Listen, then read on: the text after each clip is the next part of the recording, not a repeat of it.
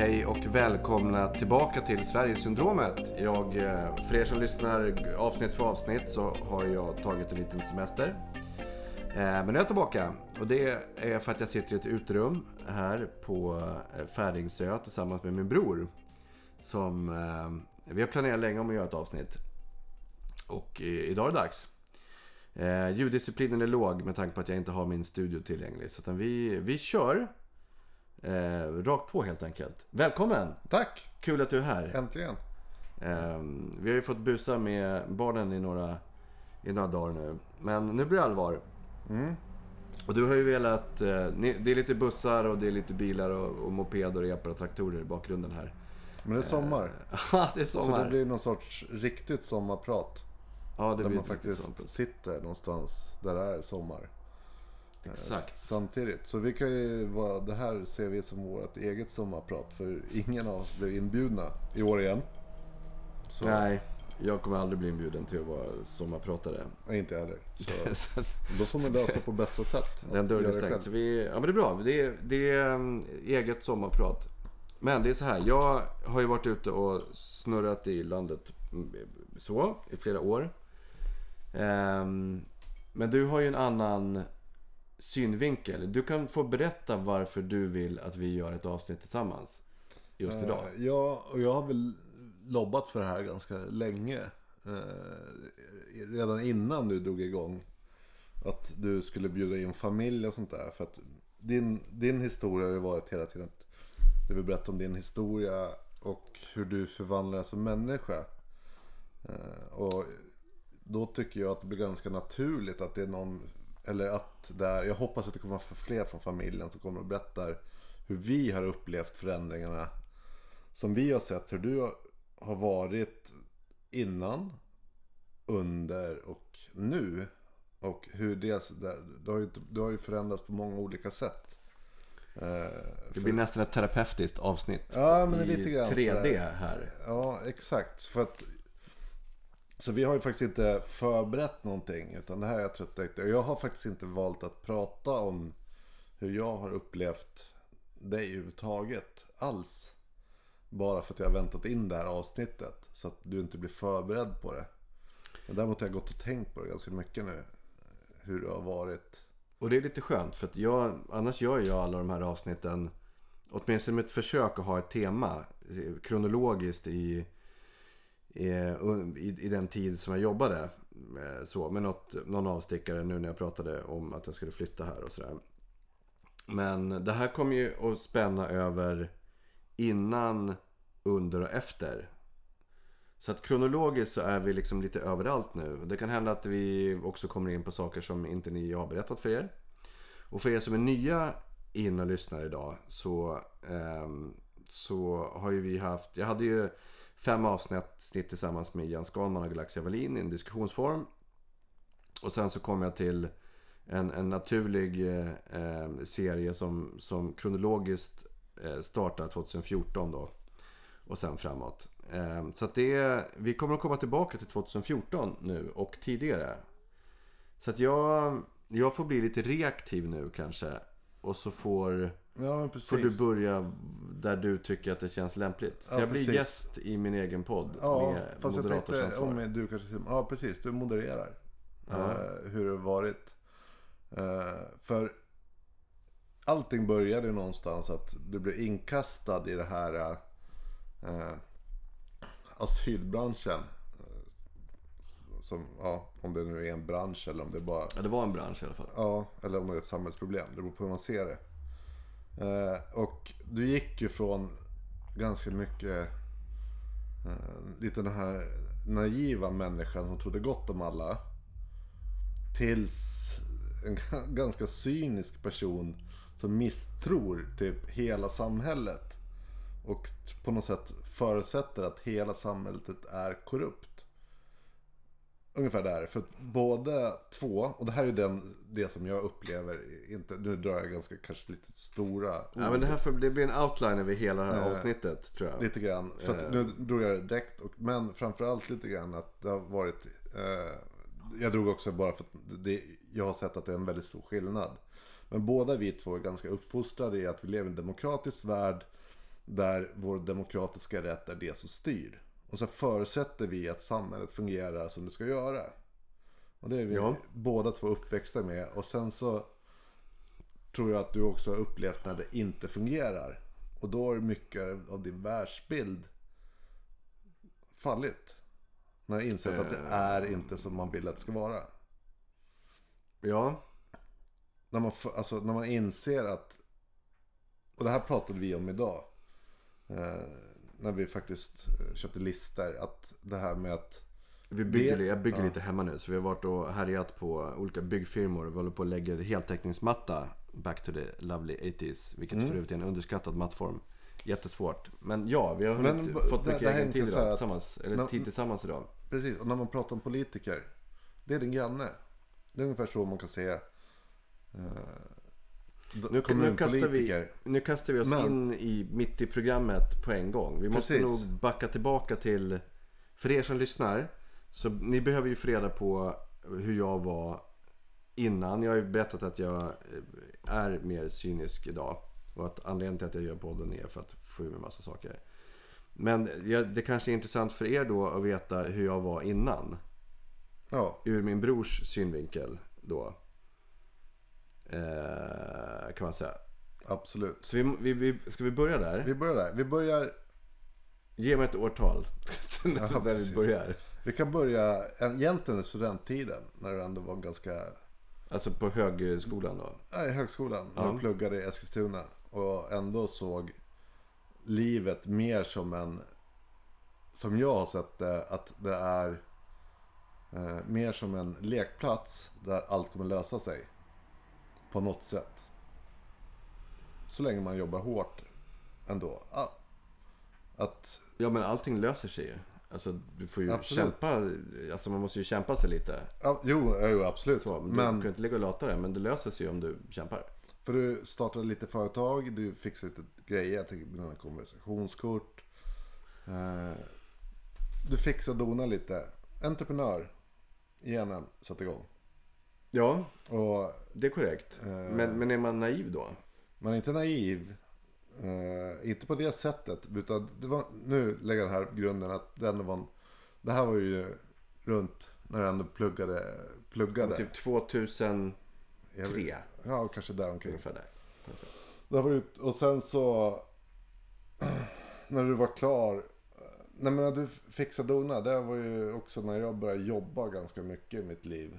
Eh, Så jag bodde i Stockholm och du bodde i Eskilstuna. Eh, Du var inte direkt nej, naiv. Men sen kom ju också den här eh, den berömda fastighets... Eller ja, eller fastighet. Finanskrisen. Som slog hål på ganska mycket. Eller IT-kraschen kom först. Ja, För då började, var det svårt att få jobb för att alla var ju typ skitbra på IT och hade haft ganska... Ja, för er som är unga så, så, så var ju var det en ganska stor grej. Men vad har det att göra med min naivitet? Jag kom, nej men det var ju... Egentligen var det så här. Först allting fixade sig.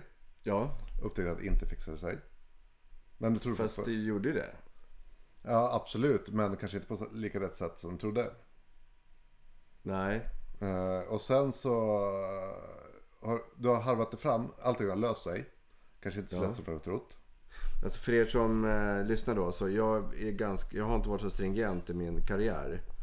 Eh, så, utan jag har ju egenföretagat mig periodvis. Lite här, lite där. Jag är en serieentreprenör kan man väl säga. Ehm, och det är nog det som du lägger fram här. Att, Precis, du har fixat, ja, exakt. Att, Ja. på, naiv på det sättet att allt kommer lösa sig och allt fixar sig. För sen det här mer cyniska kommer lite senare. Och det är mer, för någonstans så fanns det så här att det här med hur samhället fungerade. Fanns nog inte lika stor. Men jag, var ju helt, jag, har ju alltid, jag har ju varit helt ointresserad av politik och liksom samhällsfunktioner. Jag har, liksom, en, jag har hållit mig till att vi, vi lever i en demokrati och jag har någonstans... Alltså du, du har ju rätt i att jag har varit naiv men kanske mer på ett personligt plan. Att, som jag tycker. Att jag tror ju gott, jag har ju alltid trott gott om alla. Nej, precis. Jag har ju varit ganska lättlurad. Ja, absolut. För tar man ändå så här. Och du, haft, du hade haft. Om man nu pratar invandrare. Mycket invandrarvänner. Så du, har Ja, aldrig, du har ju aldrig haft någon sorts så här. Det har aldrig funnits en, no, någonting som har gjort att du behövt misstro begreppet invandrare. För invandrare Nej. har ju inte stått för något negativt för dig. Utan har stått för något positivt. För de människor som du har träffat har det varit positivt. alltså det har ju varit en icke-fråga. Jag har aldrig, jag har aldrig funderat något vidare på invandring och invandringspolitik. Ehm, för jag har aldrig haft den anledningen. De som har varit första eller andra generationens invandrare har jag ju umgåtts med och så har man ju varit som vem som helst. Ehm, så att invandringspolitiskt eller migrationspolitiskt sett så har jag ju nog aldrig haft en åsikt. Nej, och Det det, hade, det, och det hade jag ju inte innan 2014 heller. Nej, nej. Och Det det var är så här liksom lite... en, eh, Sen är ju frågan så att för vi kommer från ett litet samhälle där... Vi kom, jag är uppväxt i ett samhälle på typ 2000 personer Exakt. på land och epatraktorer. Och, Så att det kan ju göra att man blir ju, även fast det var, var det var uppväxt under VAM-perioden liksom. Så, fanns, ja, så att det fanns, men det var ju fortfarande, du tillhörde ju aldrig den delen av samhället heller utan jag tror att, så att när egentligen när jag pratar om naivitet så har jag varit naivitet för sa- samhällsproblem. ja. Alltså, mer vi, än naiv mot människor för att det har aldrig varit ett problem för dig. ja, men jag har alltid trott att jag har nog alltid, jag har alltid gått under liksom tanken att folk inte luras.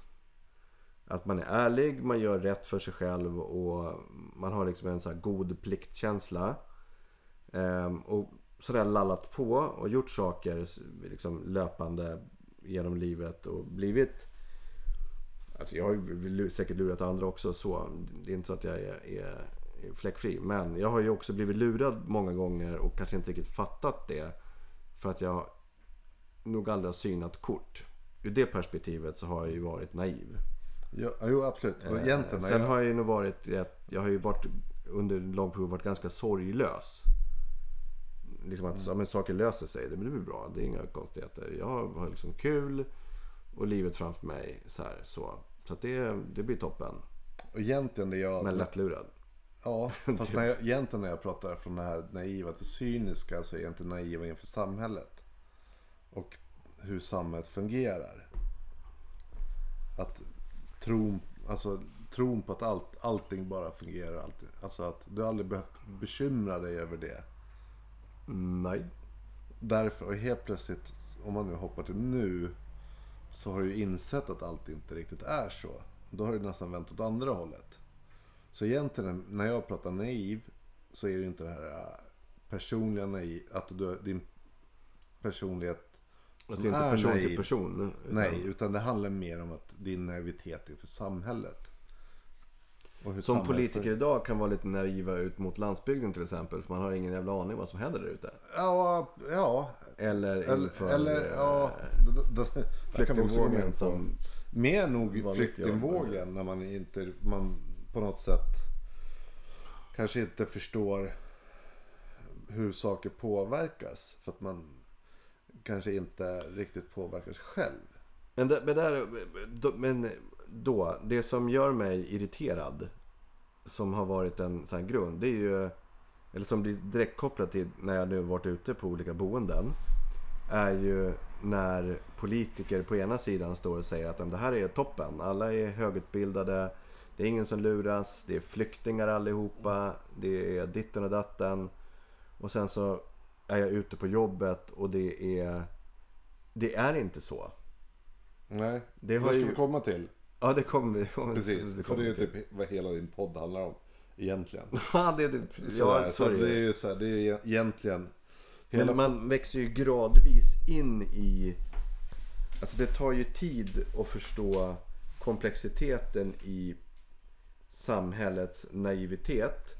jag Och ju tror, mer man tänker på det måste man också ta in massa... Vi hade ju en lång diskussion om eh, någonting i bilen idag. Eh, Ja. Alltså hur demokrati funkar på riktigt. Ja, men precis. Ja.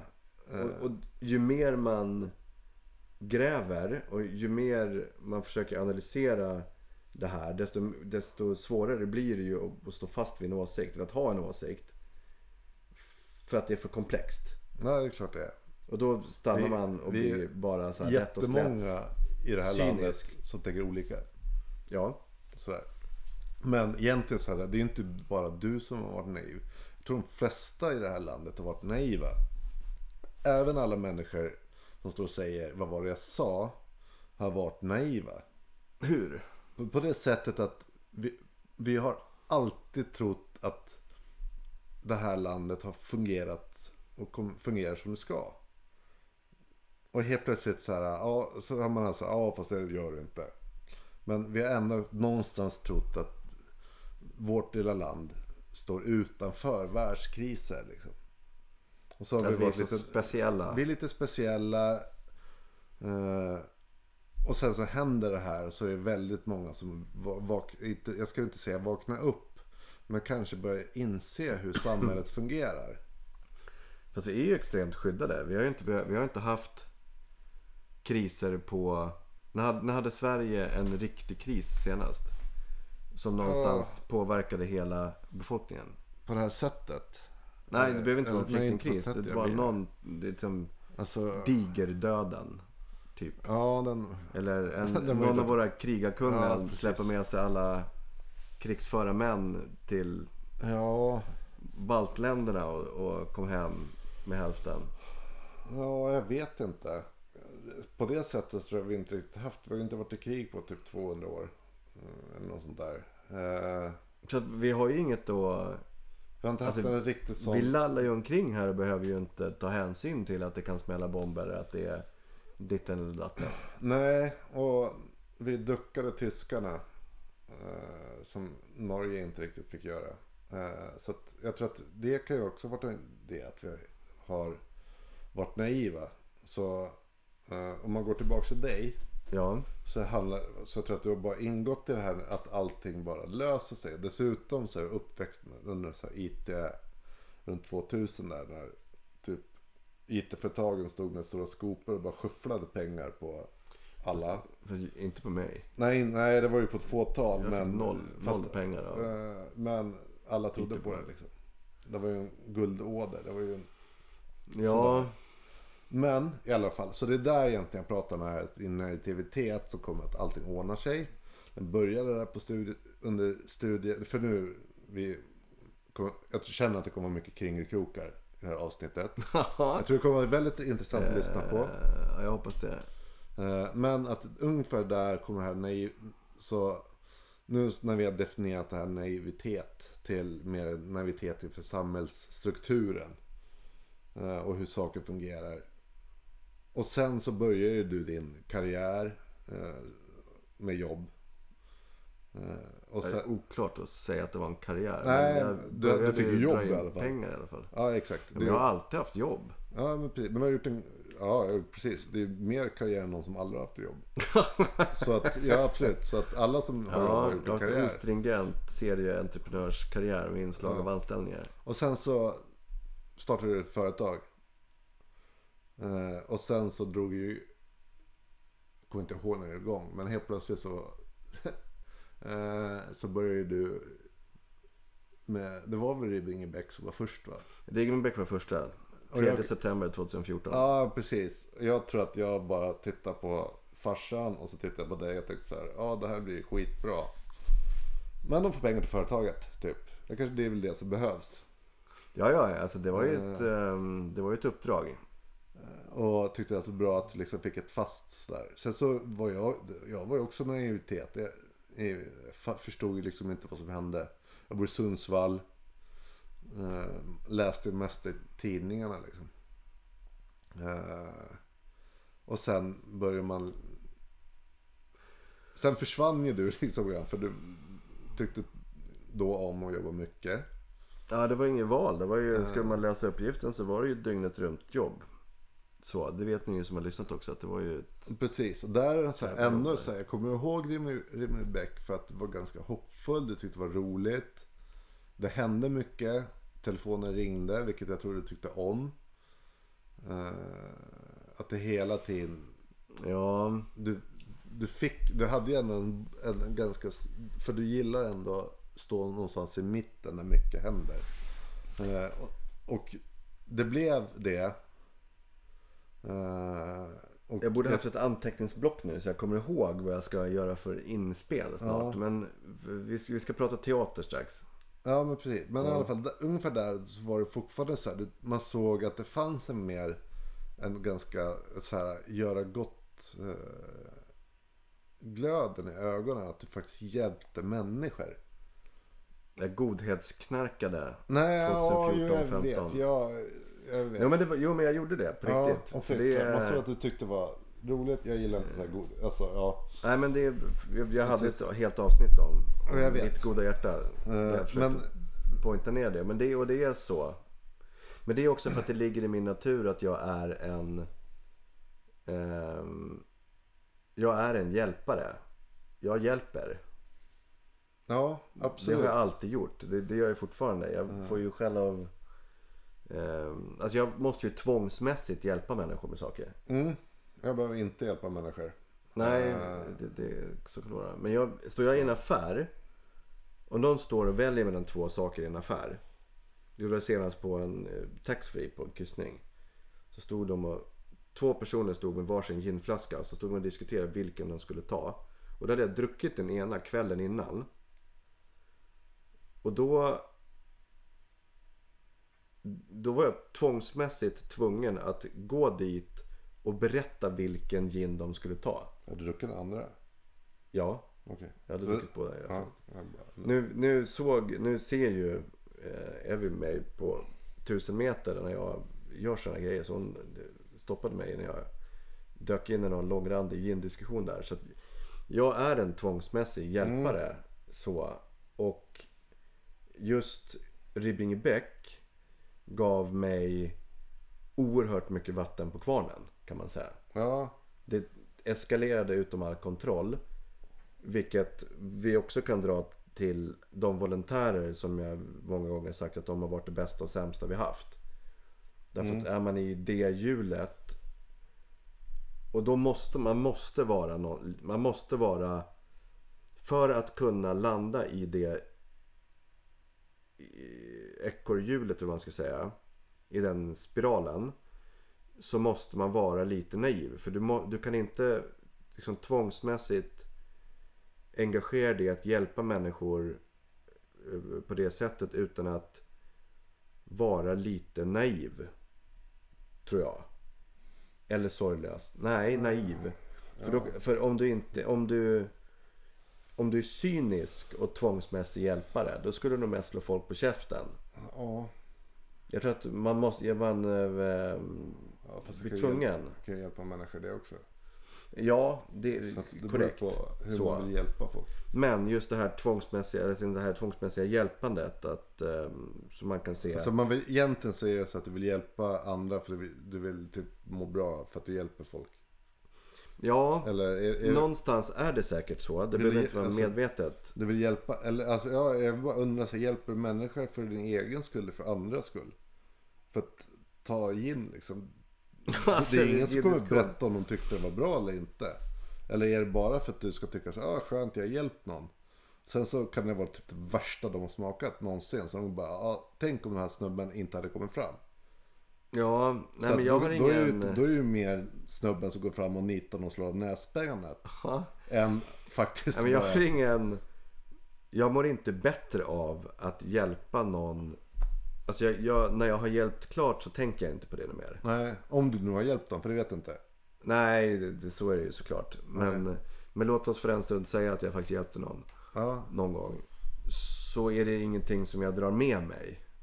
Nej. Utan, utan jag hjälper, jag, jag, jag, jag står där och måste och vill hjälpa.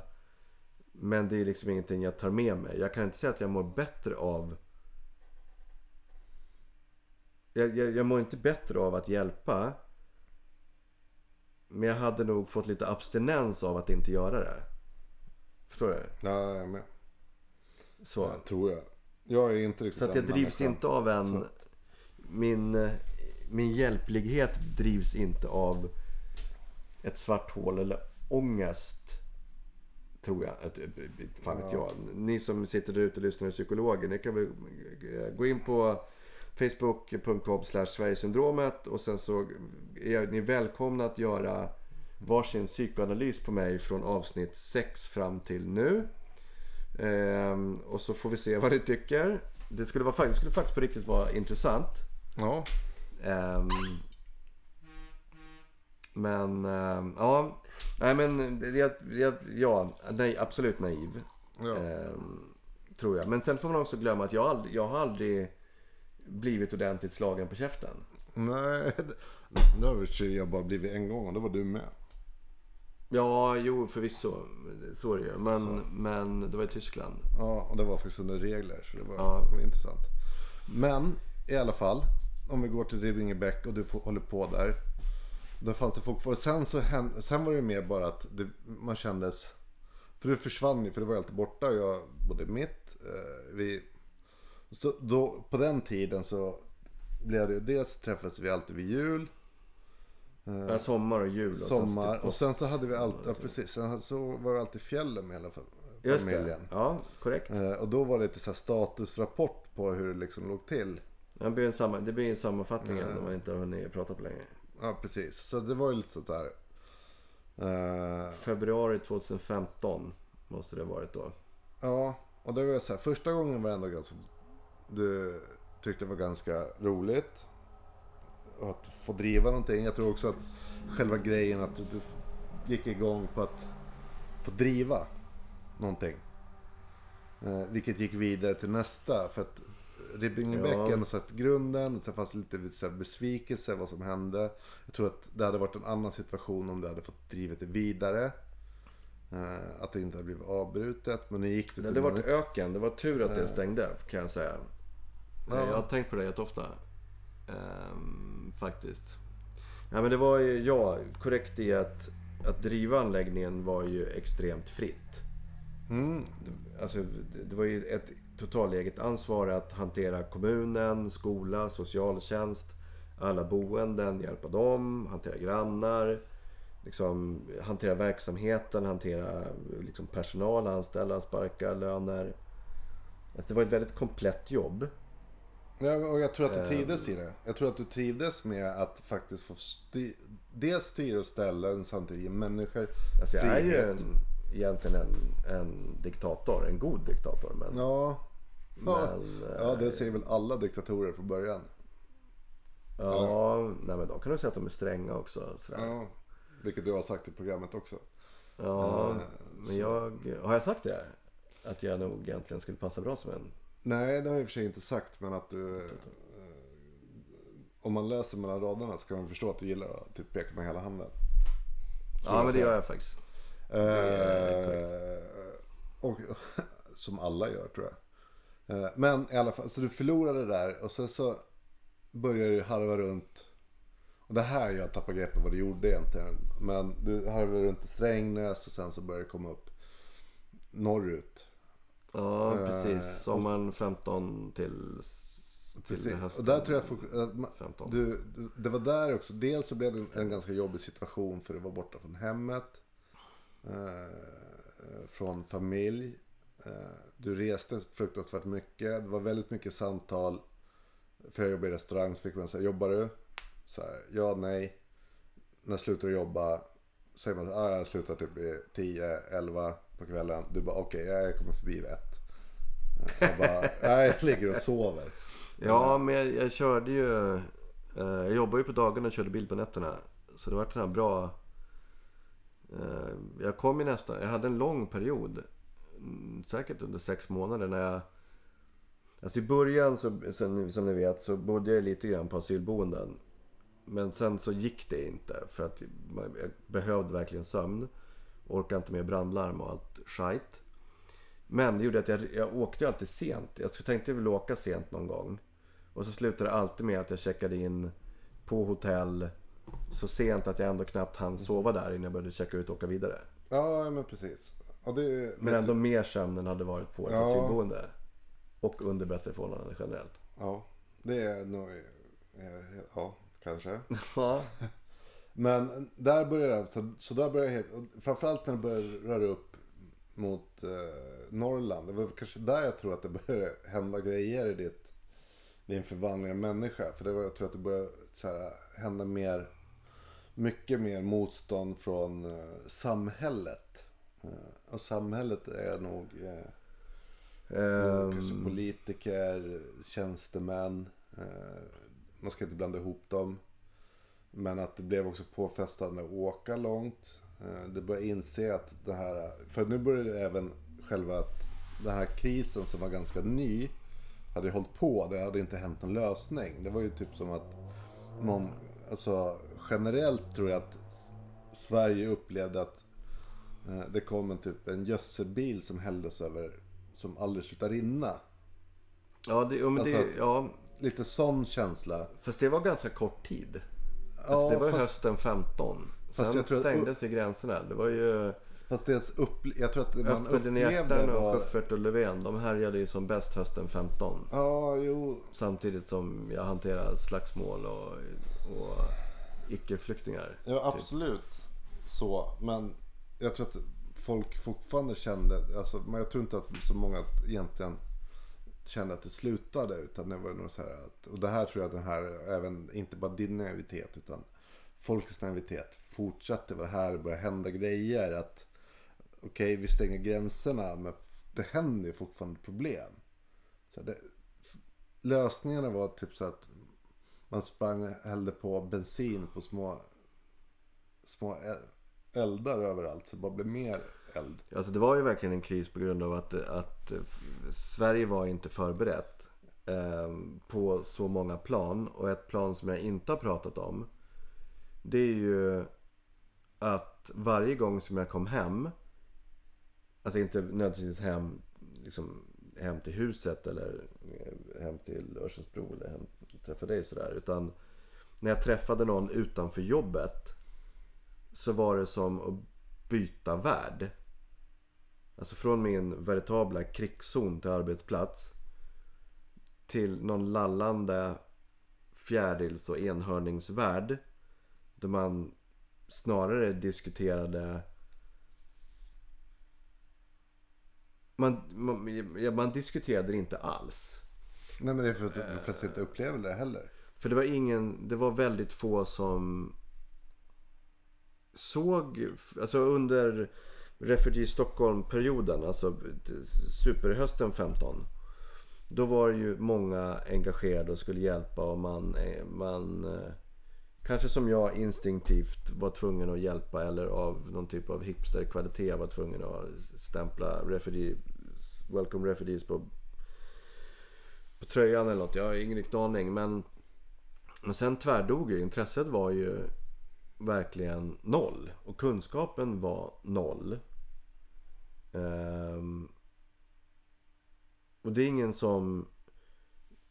Det var väldigt få som kunde förstå någonting jag berättade om från jobbet. För jag pratade mycket om jobbet för att jag var så insugen i det. Det var väldigt få som kunde förstå något. Och som Ja. ork, ens orkade att- prata om det. Eller, eller intresserade liksom. Hur, alltså så. För att du såg ett problem som ingen annan såg. Du upplevde ett problem som ingen annan såg. Ja, men det var ingen som såg flyktingar. Alltså, de var ju borta. De, eh, det var som skogsbränderna. Liksom, det är kris. Det brinner halva, eller som, det brinner i Dalarna.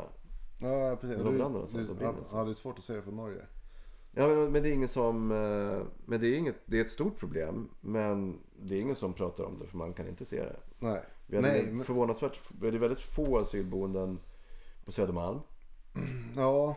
Även fast Migrationsverkets jätteboende i Farsta var stort. Men det påverkar ju typ Farsta. Ja, men, jo. Ja, det kan ju vara för att det är typ dyrt att bo på Södermalm. Ja, Eh, fast det hade ju nog inte hindrat en, Det hade ju inte hindrat någon som ville tjäna pengar på ett asylboende på Södermalm om man bara haft tillgång till en tillräckligt bra fastighet. Nej, det är ju sant. Så, men så, eh, men ja. det, var, det, var alla, de, de som, det var ingen som diskuterade det där. Det här kan ju också vara din, Och- din väg från att bli mer cynisk mot det där. Att när inte ens dina liksom, bekanta reagerar på det. Ja men nu tvångsmässigt igen Ja, då men så så att- informer, överinformerade För lite grann så var det så att du måste ha känt att du stod med så här, så alla som ser ett problem som står med en megafon och skriker och ingen lyssnar. Alltså det som Eller jag- bryr sig eller liksom inte Alltså, uppmärksammar problemet på Ja, något men, sätt. någonstans så, så var det skönt att inte, allt, inte, inte kunna prata om jobbet även fast jag gjorde det mycket. Därför att det inte var ett sånt högt intresse av människor som ville prata med det. Det som däremot var märkligare var ju att jag aktivt sträckte ut handen till alla riksdagspartier. Och människor påverkans, alltså maktfaktorer och berätta att ja, men jag, nu gör jag det här, nu är jag i det här, det här är det jag ser. Liksom, kan inte komma ut och besöka något av våra anläggningar, kan liksom inte komma ut och se verkligheten och möta de här människorna. Och det genererade i, Bara en va? ja, det genererade ett besök. Ja.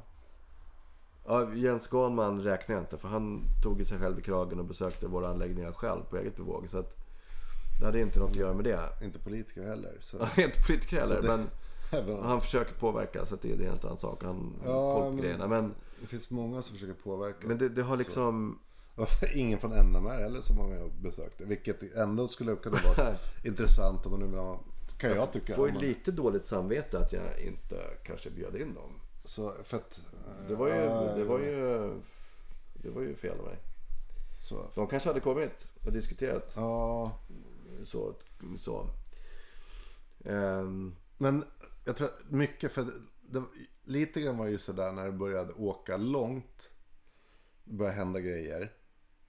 För det börjar strida mycket mer med typ samhälls, samhället. Eh, För det var då jag började uppleva, inte bara att du, för att din cyniska sida, det är dels så är det mot eh, hur man uppfattade de som var nyanlända och kom. Eh, inte i personen utan i liksom gruppen. Och dels det cyniska mot hur samhället styrs. Eh, som jag upplever är betydligt mycket värre för dig. Än att vi har haft ett problem. Utan vi har haft den här den, den invandring vi fick. Så Ja, upplever jag med att, ja, där, är- alltså det är därför när jag pratar om det här naiva eh, mot cyniska så är det mycket mer hur samhället styrs. Att du är mycket mer cynisk på hur, vilka sitter och bestämmer och hur bestäms det. Och hur fungerar så mer. För, ja, för att sen att du liksom, Ehm. att du liksom kan, dra en folkgrupp över en väldigt stor kam. Eh, Ja, men det är ett retoriskt eh, knep för att ens kunna diskutera frågan. Men okej, nu du säger någonting som ändå är intressant som jag måste hänga kvar vid nu. Och ja, jag är, jag är inte kritisk mot invandrare. Eh, Jag är däremot kritisk mot vår invandringspolitik. Eller migrationspolitik heter det faktiskt. eller frånvarande. Ja, det är klart det finns, det finns många som jag har mött i arbetet som är kompletta spån. Som inte borde fått kommit in i landet, som har betett sig illa. Det finns jättemånga som kommer att göra rätt för sig i många generationer. Alltså det, mitt- det personliga agget ligger för mig inte där. Jag har löst uppgifter. Utan det du har rätt i är att det är de som har tillåtit det här att ske överlag. Plus att när jag började åka runt. Jag har ju varit på asylboenden från Simrishamn i söder till Haparanda i norr. Eh, Gotland i öst och typ Torsby i väst. Och sen så upp. Eh, så att det, det täcker Sverige rätt bra. Och tyvärr så har jag upplevt kontakt med kommunerna. Framförallt norrut. Nej, det, jag måste nog revidera mig själv. Den kontakten som jag har haft med kommunerna generellt i landet har känts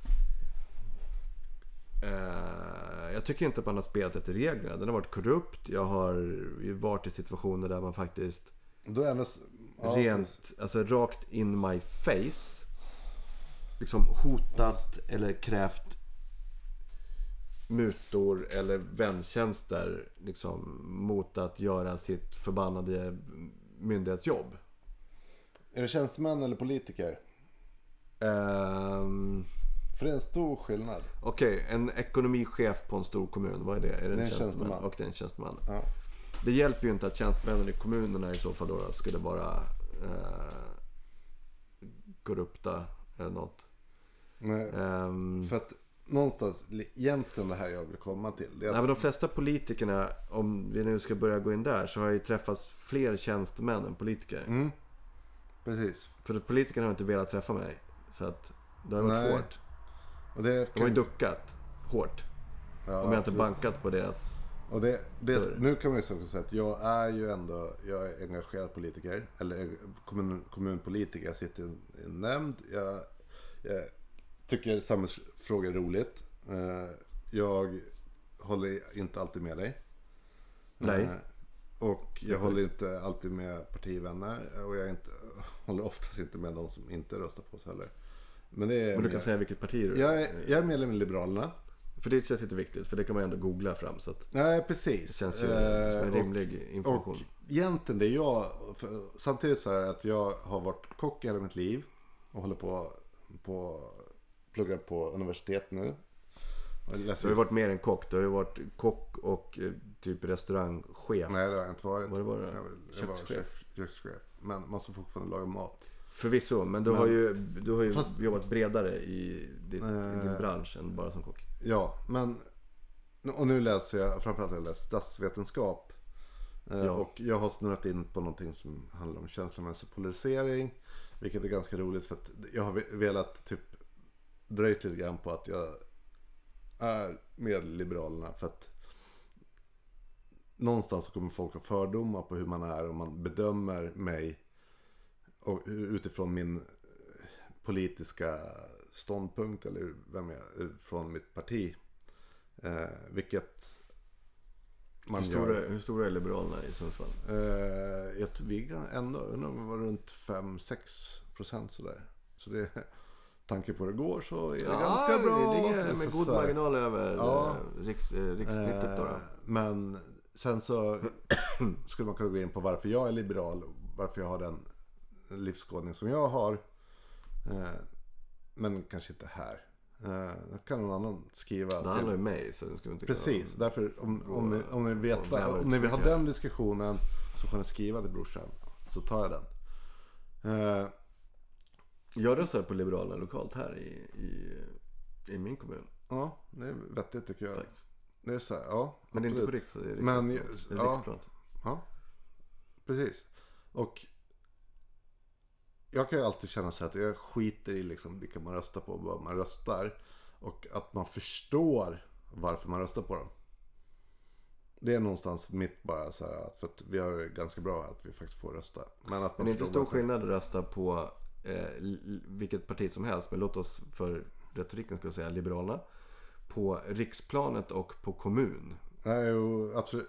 Alltså Jo, kommunalvalet är ju, abso- det är ju, absolut. Det är det är jättestor lokalt och det är ju direkt kopplat. Riksplanet är ju Det är stor skillnad. massa andra, Många som röstar olika på alla tre val. Eller alla fyra val. alla fyra val. Ja. faktiskt. Men, och nu till det här. Så att Mhm. jag, men egentligen jag är jätteintresserad av politik. Och framförallt har jag läst väldigt mycket om det just nu. Jag ty- så därför tycker jag ofta att det är ganska kul att utmana dina tankar. Eh, om hur saker fungerar. Men också har jag sett just det där eh, hur, inte, eh, hur synen på hur kommunen fungerar. Och framförallt att det inte sker snabbt. Att allt som du säger är korrupt. Eh, Ja, det är hårt Hur- att säga att allting är korrupt men kommunerna får ju ta mycket skit också. att, jo, För att riksdagspolitiker löser någon typ av valtaktisk uppgift och förflyttar liksom brickor på spelplanen och så sitter kommunerna där ute och, det har de alltid gjort. Det är bara att skillnaden nu är Jag nu, tror att jag har följt med nu, jag har inte sett det tidigare. Nej precis, och det har väl ändå varit en naivitet inför samhällsstrukturen och hur samhället styrs. Du har inte sett det tidigare. Ja, men det är väl ändå- naiviteten måste väl vara i att, att jag ändå har trott att alla som är där ute ändå då som folkvalda jobbar för folket. Men så Ja. är det ju inte. Det är massa, det finns, det Man finns jobbar massa, för sina egna väljare. Det finns Inte massa, för folket, utan man jobbar för sina egna väljare. Jo, men okej då. Om du folkvald, okej låt oss säga att du är folkvald så du jobbar Ja. för folket. Men okej fine. Ja, Dina jo. specifika väljare. Men det jag har upplevt är att man nog gärna ser till sitt eget hus av personliga intressen. Och det här... ehm, och det, det, det har varit mer utbrett än vad jag nog kunnat föreställa mig. Liksom, det, man kan läsa i tidningarna liksom regelbundet om riktade upphandlingar, svågerpolitik, liksom bygglov mer eller mindre på en, en eh, skyddad klippa som de fått bygga typ en, ett strandhus. Och sen så nystas det in att det är någon klåpare till politiker som bor granne med människan och så blir det så och så. Men det, jag, jag har ju säkert Och där kommer vi sett och läst det till här att allt typ, innan. politikern är din granne. Ja, lite grann att just kommunpolitiken är ett säger det all, nästan allt jag hör så är det alltid så ja då känner jag så jävla bra. Så bara nej. Det är typ väldigt få som känner bra. det är väl riksdagspolitiker och, och mer eller mindre Ja, kommunstyrelsens ja, ordförande och oppositionsrådet ja men precis. Det finns ju dels så kommunalråd som kan jag tänka cashar mig. in. Sen är det tjänstemännen som tjänar bra deg. Sen- Och det, för även, okej. noterbart är ju att tjänstemän Mm. ute i landet i små kommuner tjänar ju, har jag förstått, rätt bra pengar i förhållande till Ja men varför gör de det för?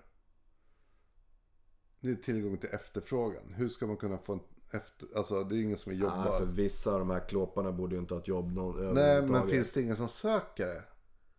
Alltså det, små, Så- det känns som små maktsfärer. Ja absolut. Men, det, Som, som naglar sig fast och, och men om man liksom tänker ta, ta en Jag kan, liten... inte styr, jag kan inte sitta och ge källhänvisningar och styrka det här. Så det är egentligen orättvist att ta den diskussionen. Men ehm, det, det finns ju också en annan händelse som också har dränerat mitt förtroende för, för eh, kommunerna. Och det är ett avsnitt som vi inte har kommit till än. Men jag hade en incident, ska, nej det är inte incident. Jag gjorde ett arbete väldigt väl. Som ni själva kan få bedöma om det var rätt eller fel sen. Men jag måste vänta med det avsnittet. Men i vilket fall, då kontaktade jag alla kommuner i hela Sverige. Och var ganska offensiv. Men jag hade rätt. Jag hade juridiskt rätt. Eh, och tillbringade typ 3-4 veckor med att bli hårt utskälld av folk från kommunerna som ringde och gapade i luren och sa att jag var dum i huvudet. Mm. Och jag hade rätt. Var det tjänstemän eller politiker? Ehm, kommunstyrelsens ordförande, Ja det är en politiker. det är en politiker. Det är en politiker. Eh, VD i byggbolag, bostadsfastighetsbolag. Det är... Tjänsteman? eh, tjänsteman. Nej, det är inte ens tjänsteman. Det är ju anställd in, Ja, i, i, av kommunen ägt bolag. Kan man Ja, säga. kanske enda för tjänsteman är det. Ja, Typ. kanske. Om vi ska kategorisera så. Nej, det var en Men- hel del tjänstemän. Men det var även Ja. politiker som hade, ringde mig och hade fel och kallade mig ganska otäcka grejer en period där. Mm, det intressant. Och ändå det här, det, det som, när vi alltid har pratat så har du faktiskt pratat väldigt lite om just invandrare. Eh, Men jag har inget problem med invandrare. Nej, men haft. däremot så alltid, alltid prata hur samhället är så fel. Eh, alltså att det är alltid återkommande. Det ser man varenda gång nu var- i fjällen och pratade. Dels så, märkt, dels så var det så att när vi pratade så var det alltid problem med kommunerna. Sen också att typ, det alltid förstördes på boenden och sånt där. Eh, och sen så just att man märkte den här hur synen på hur samhället fungerade. Den förändringen var total jämfört med när du var student och ändå såg eh, livet lite grann som en lekplats. Min lekplats. Nej, men jag har ingen förtroende för Sverige då. Nej, nej, Det nej, nej, jag vet. Och någonstans här, och, jag, Det har successivt raderats från 2014. och där, då, då kom vi in på det här cyniska. Alltså det kanske hade, jag kanske hade ha- tappat det förtroendet tidigare om jag hade börjat fyra år tidigare och sett massa saker. Men det här har ju varit en väldigt specifik och turbulent fråga därför att i jobbet så har jag ju också påverkat kommuner. Alltså genom en av våra etableringar så kan, har jag ju, eller jag har ju våra anläggningar eller andra asylboenden kanske slagit ut små samhällen när det gäller en rimlig väntetid på vårdcentraler eller tandläkare eller vad det nu kan vara. Alltså jag har ju sett effekten av invand eller migrationspolitiken genom våra anläggningar påverka Sverige. Mm, absolut. Och de här besluten, vi är upphandlade. Vi är privata bolag, jag har jobbat för privata bolag. Vi är upphandlade enligt spelregler som är satta av verk, Migrationsverket. Eh, jo då. Men alla beslut om mängden, men det är ju inte Migrationsverket som har någonting att göra med mängden personer som kommer hit. Nej. Eh, så, utan de hanterar ju de som kommer hit. De som styr De har, för, kranen. de, de har ju ett regeringsbrev som de ska följa. Ja, exakt, men de som styr kranen det är ju sittande politiker, lobbyister och andra. Och sen tycker jag ju dessutom att politiker på riksplanet är, eh, för att citera eh, andra politiker, syltryggar. I många fall som inte vågar ta viktiga beslut. Trots att, det, att jag åtminstone i min värld ser att det ligger gott med fakta på bordet. Att man... Och, och det är politik, det fattar jag också. Att politik är att vara politisk. Och då måste Ja, man bolla och hantera olika grupper, olika intressen, olika konflikter. Men när det kommer till liksom hjärta och kärl funktionen i vårt land. ehm, så tycker jag att man inte vårdar den. Till exempel vården. Nej, Ja. men... det- Ja, men, alltså, det, det, det, det påverkar men- människor. Absolut, på- men på det, så- det är också så här att som jag ska tänka, om jag tänker på det är ju så här att vi ser tillbaks på Sveriges glansdagar när vi var som bäst. Och så, så lever vi kvar. var det, när var det liksom? Det var ju typ 80-talet, 90-talet. 80-talet framförallt. Det var ju skitbra på vård. Eh, Ja, jag tänkte så. Eh, och jag ja. tror att så här, och det här tror jag typ ungefär som att man typ går runt i sina ungdomskläder och tror att man fortfarande är hipp när man är typ 40.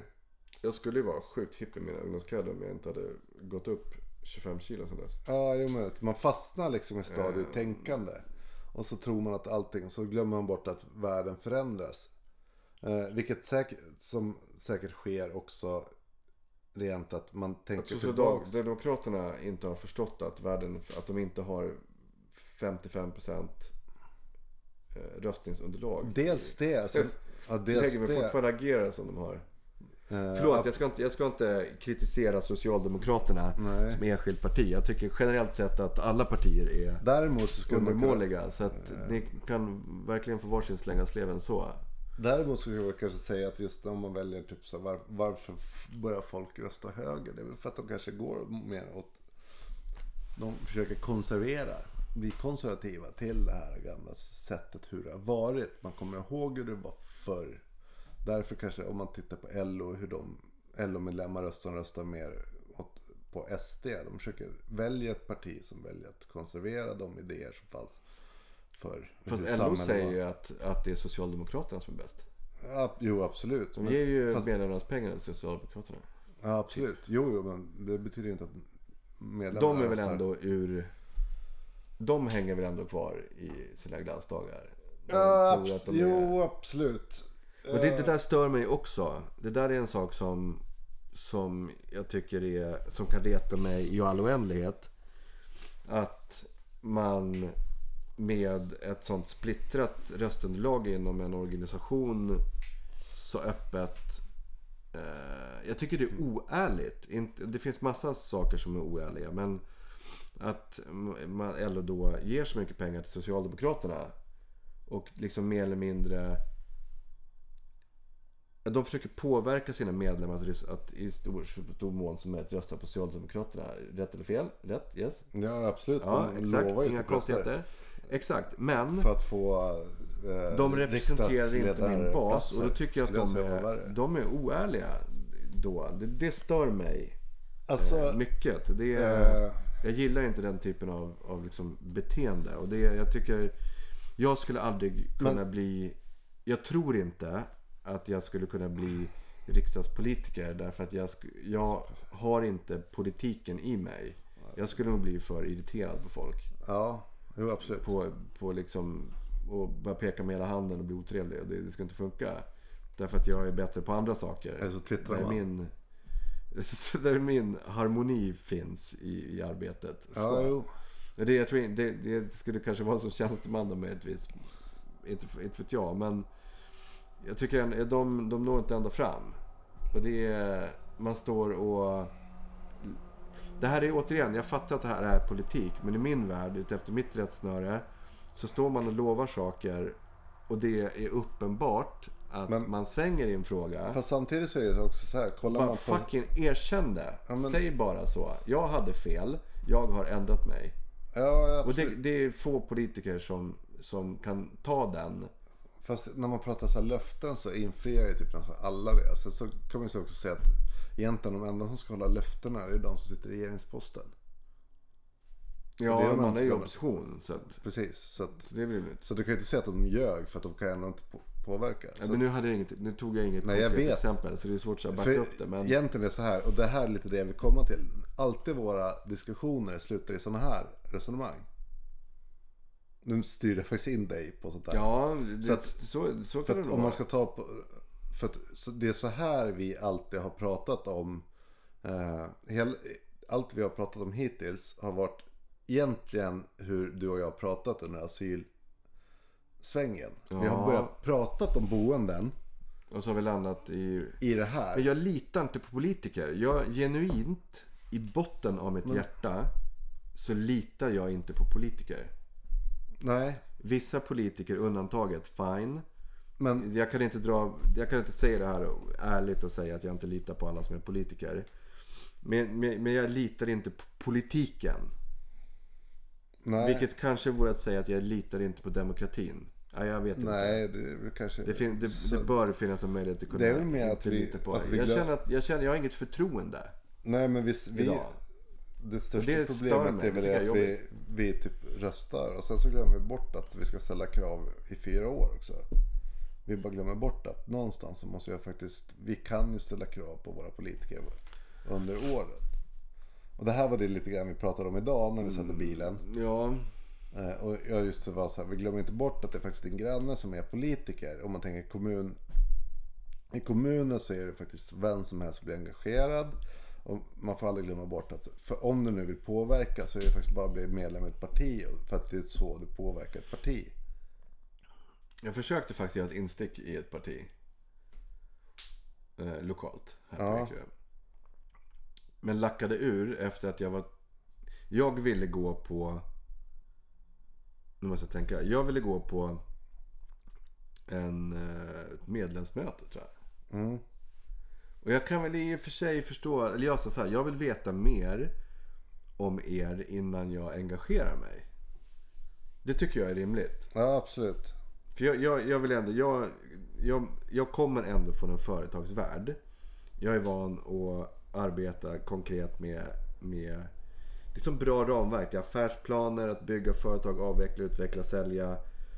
Eh, liksom göra bolagssaker. Att leda i ett bolag eller att utveckla i ett bolag eller utveckla ett annat bolag. Liksom ganska konkreta regler som bygger på affärsplaner, ekonomi, liksom mjuka värden liksom i allt det här med personal och så. Men det är ändå ramverk. För mig är det enkelt. Och då såg jag framför mig att om jag nu vill engagera mig politiskt lokalt så vill jag ju... Eh, jag ser inte rätt eller fel med skäl som att börja stå och dela ut flygblad på torget. Även fast det säkert är det gräsrotsrörelsen behöver. För jag utgick från att om jag har jobbat som den enda personen i hela Sverige som har jobbat så extensivt med asylboenden i hela landet och faktiskt sitter på kunskaper som jag nu valt att liksom försöka kommunicera ut i en egen podd.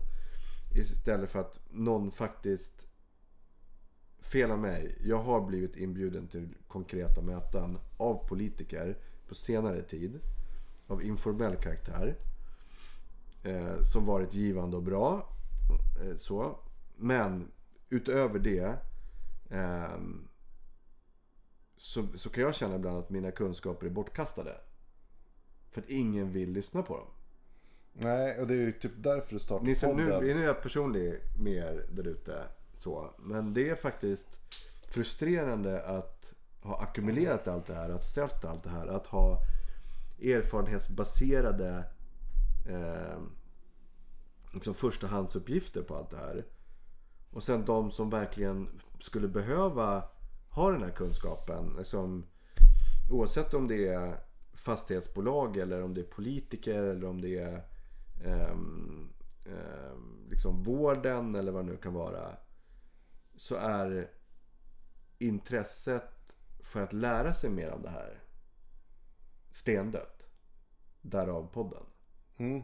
För Jo, att jag precis. Tycker därför- att det ska finnas Det måste finnas någonting som dokumenterar det här.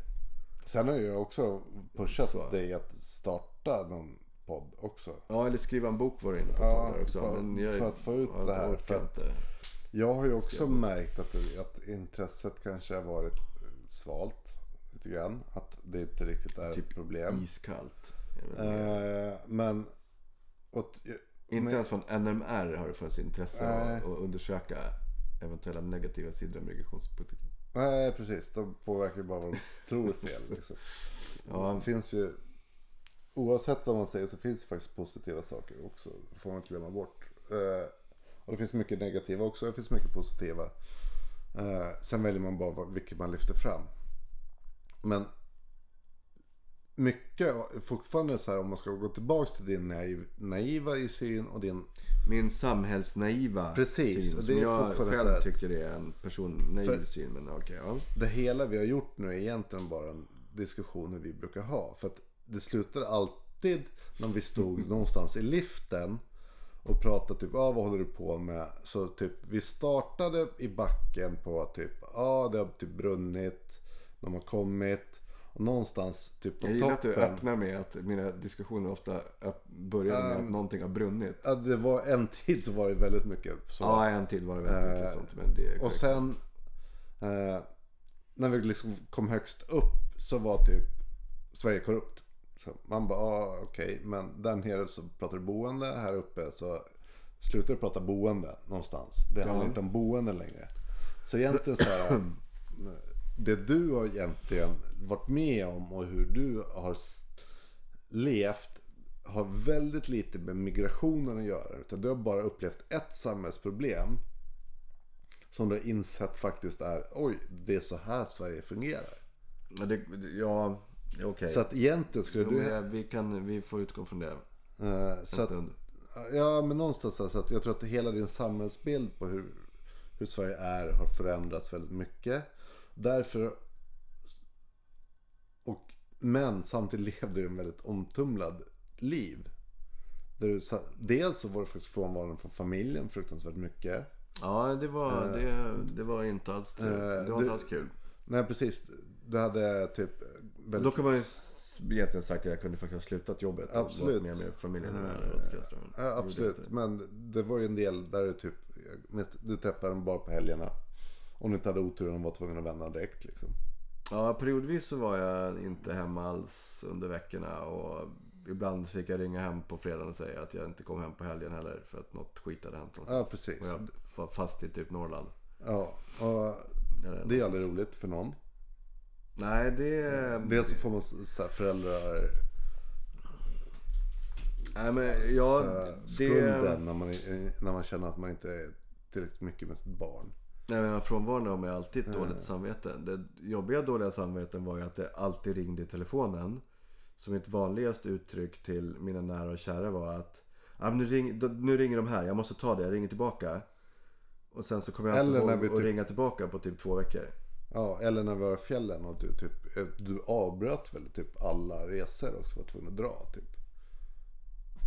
I princip. Ja, alltså rent formellt. Ja, ska man hårdra det så var jag ju, flyttade jag min arbetsplats till fjällen. Och sen så när jag hade luckor i mitt arbete kunde jag åka skidor. Ja, Men så. annars så jobbade jag ju egentligen hela dagarna och kvällarna. Ja. Jag hann ju aldrig, jag, det vart ju aldrig någon... Jag var ju inte närvarande mentalt som man ska vara på en semester. Nej, och då kan jag ju ändå mena att vi har levt med en far som jobbar väldigt mycket. Ja, jag var sjukt mycket. Eh, så att där har jag kunnat sätta skillnaden på någon som jobbar för mycket och någon som jobbar mycket. Och då jobbar det för mycket på fel sätt. Ehm, Tycker jag i alla fall. Det är... ja, Sen, Ja, vet det- det är sen också- så är det oklart om du kunde gjort det på annorlunda sätt. Det vet jag inte. Nej, men det- hela... ehm, alltså arbetet på Yukario var ju väldigt fritt. Och alltså det... Man måste ha i åtanke att, att flykting... Asylkrisen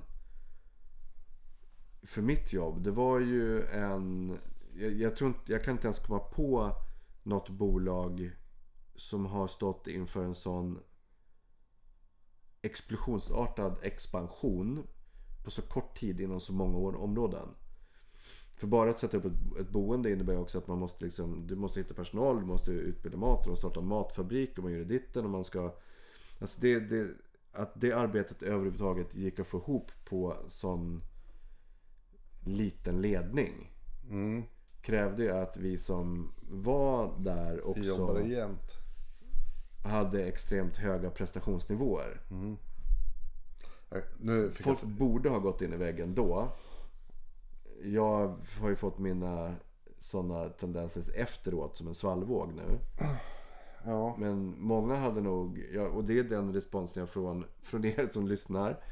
Eh, många som, som hör av sig, det är inte så jättemånga som hör av sig förut, men av er som faktiskt tar er tid att höra av er. Eh, som har tid att höra av er. Eh, så är en av konsterna att hur, hur, hur orkade du? Den, Ja, jag får den frågan Alltså, ofta. jag, jag tror någonstans att alla orkar liksom så länge man...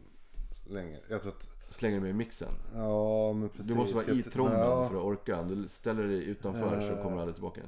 Nej, jag tror du skulle kunna komma tillbaka också. Det är nog inget problem med det. Fast du skulle kunna gjort det smartare. Jag tror att så länge du har... Jag tror att hade du hamnat i en skilsmässa samtidigt. Så hade du nog sprungit in i väggen. Sådär. För då hade det varit mycket. För att jag tror att man kan jonglera med tre bollar. Men när man börjar kasta boll i huvudet. Så blir det svårt. Ja, men sen, och, och det var ju ingen, just en skilsmässa var ju liksom inte på bordet. Nej, jag tror att så här, hade Den dialogen hade vi ju hemma. Så trots att jag jobbade väldigt mycket så måste jag säga att jag har ju haft en, en väldigt hög uppbackning hemifrån. Nu säger inte jag att folk går in i jobb, att, att man bara så länge livet är så, så sockersött Nej, nej, hemma. men ändå här, kubis till min, men jag tror att- fru för att hon orkade med mig. Ja, ändå, jag vi tror hade en att- bra plan trots allt jobb liksom. Ja, jag tror så att någonstans så tror jag så att du hade en, någonstans i slutet av du så, visste vart ljuset var. Du kanske inte såg det. Men du visste ungefär som med lumpen. Så det är jävligt jobbigt men du visste att du skulle mucka.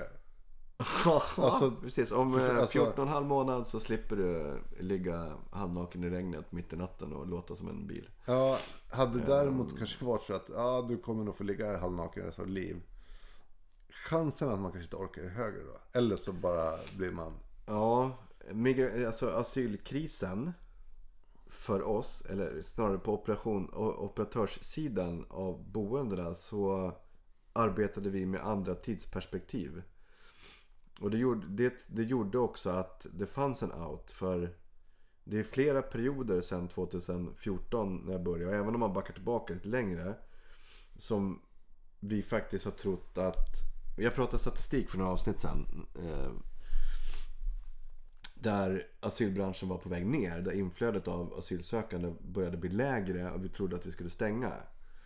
Plus att Migrationsverket har ju i sina direktupphandlingar upphandlat tre månader i stöten. Så att vi har ju, under den här perioden har vi inte vetat hur länge vi ska vara öppna. Vi har alltid arbetat under tesen att man nästan alltid är varslad. Ja, det här Liksom, kommer jag, du jag har, kommer ihåg när, när vi var, undrar var sista året i fjällen där. När typ du fick sparken typ på förmiddagen. På några dagarna. För att eh, Migrationsverket hade Jaha, nej men det var 21 mars tror jag. Då gick Ja. Migrationsverket ut med att, de skulle, lä- att de avslutade alla liksom. Ja, de skulle inte öppna några fler boenden eller om de skulle bara avveckla. Jag kommer inte ihåg. För då fick du typ ett sms från Bert som sa att du inte fick jobba kvar. Jaha, okej. Nu, jag, är, jag har ju aldrig, ni som har lyssnat har ju kanske noterat att det här är första gången som något jag ens nämner något personligt så om Bert. Jag har honom Ja. borta från där. Ja, ja, precis. Ehm, nej men det... det Eller eh, inte så- mer än så att alla skulle avslutas. Nej men vi fick ju väldigt mycket negativ, det ja, vi fick neg- väldigt mycket negativ information då. Det var, det var en ganska mörk period. Samtidigt så typ vi- löstes ingen på i branschen eftermiddagen. visste. Liksom. Ja men det löste sig. Eh, gjorde det ju uppenbart. För jag jobbar ju fortfarande kvar. Men, Ehm, men, men det, det är många gånger. Alltså, jag kommer ihåg alltså, att hantera personal.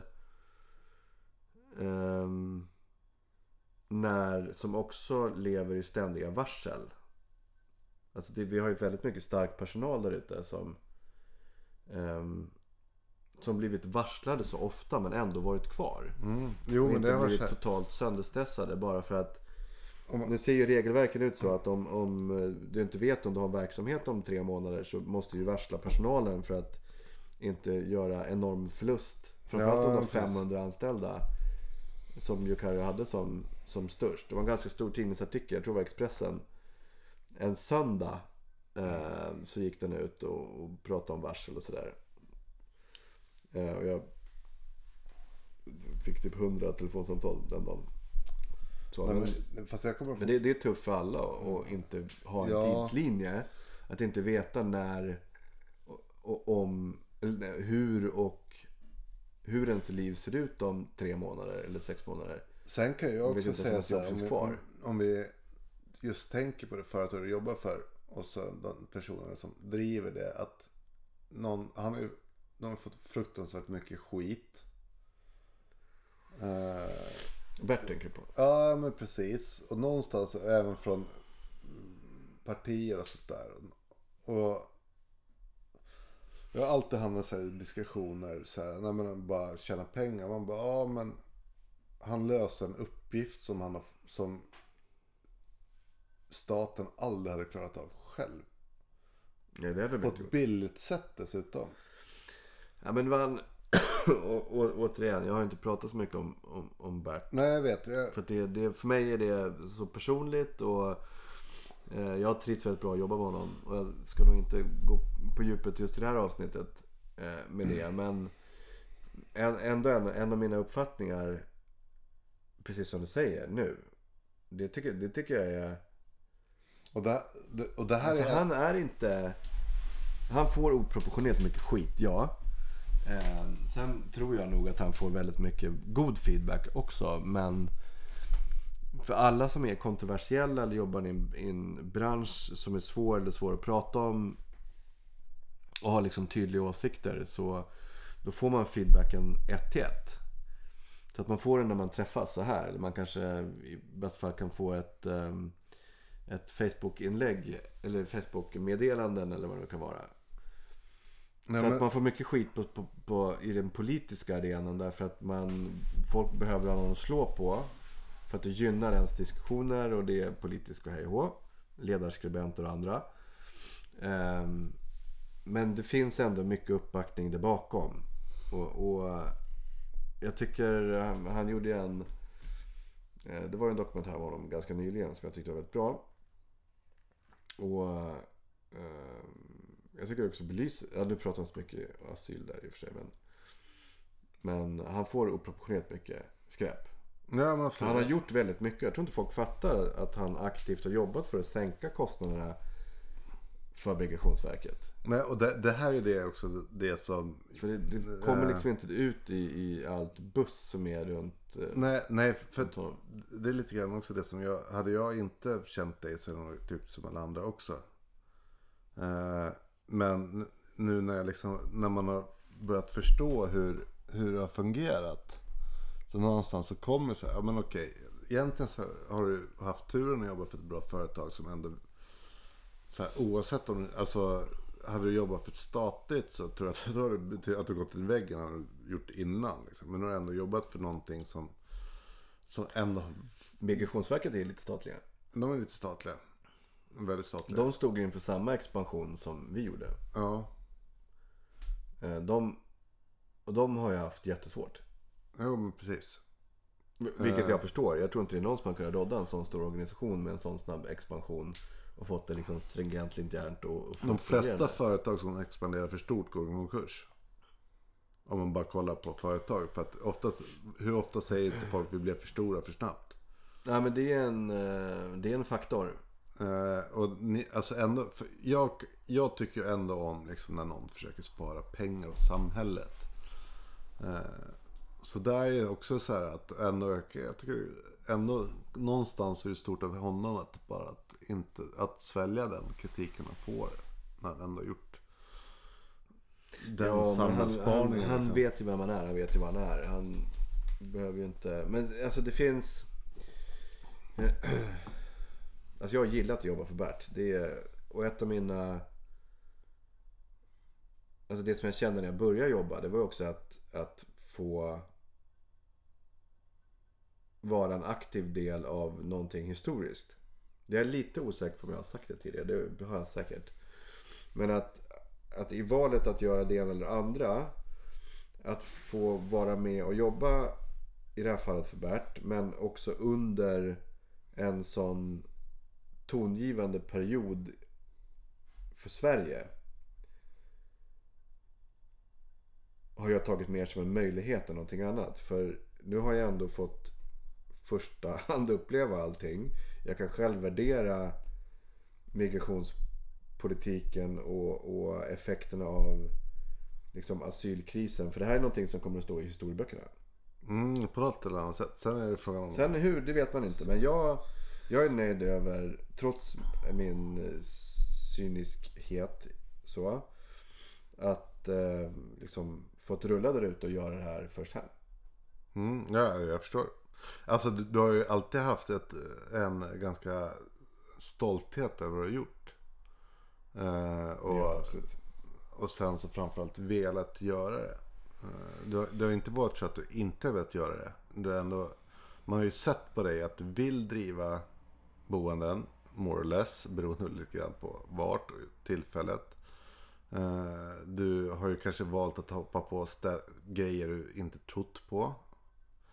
Eh, Du har ju alltid försökt göra bra boenden.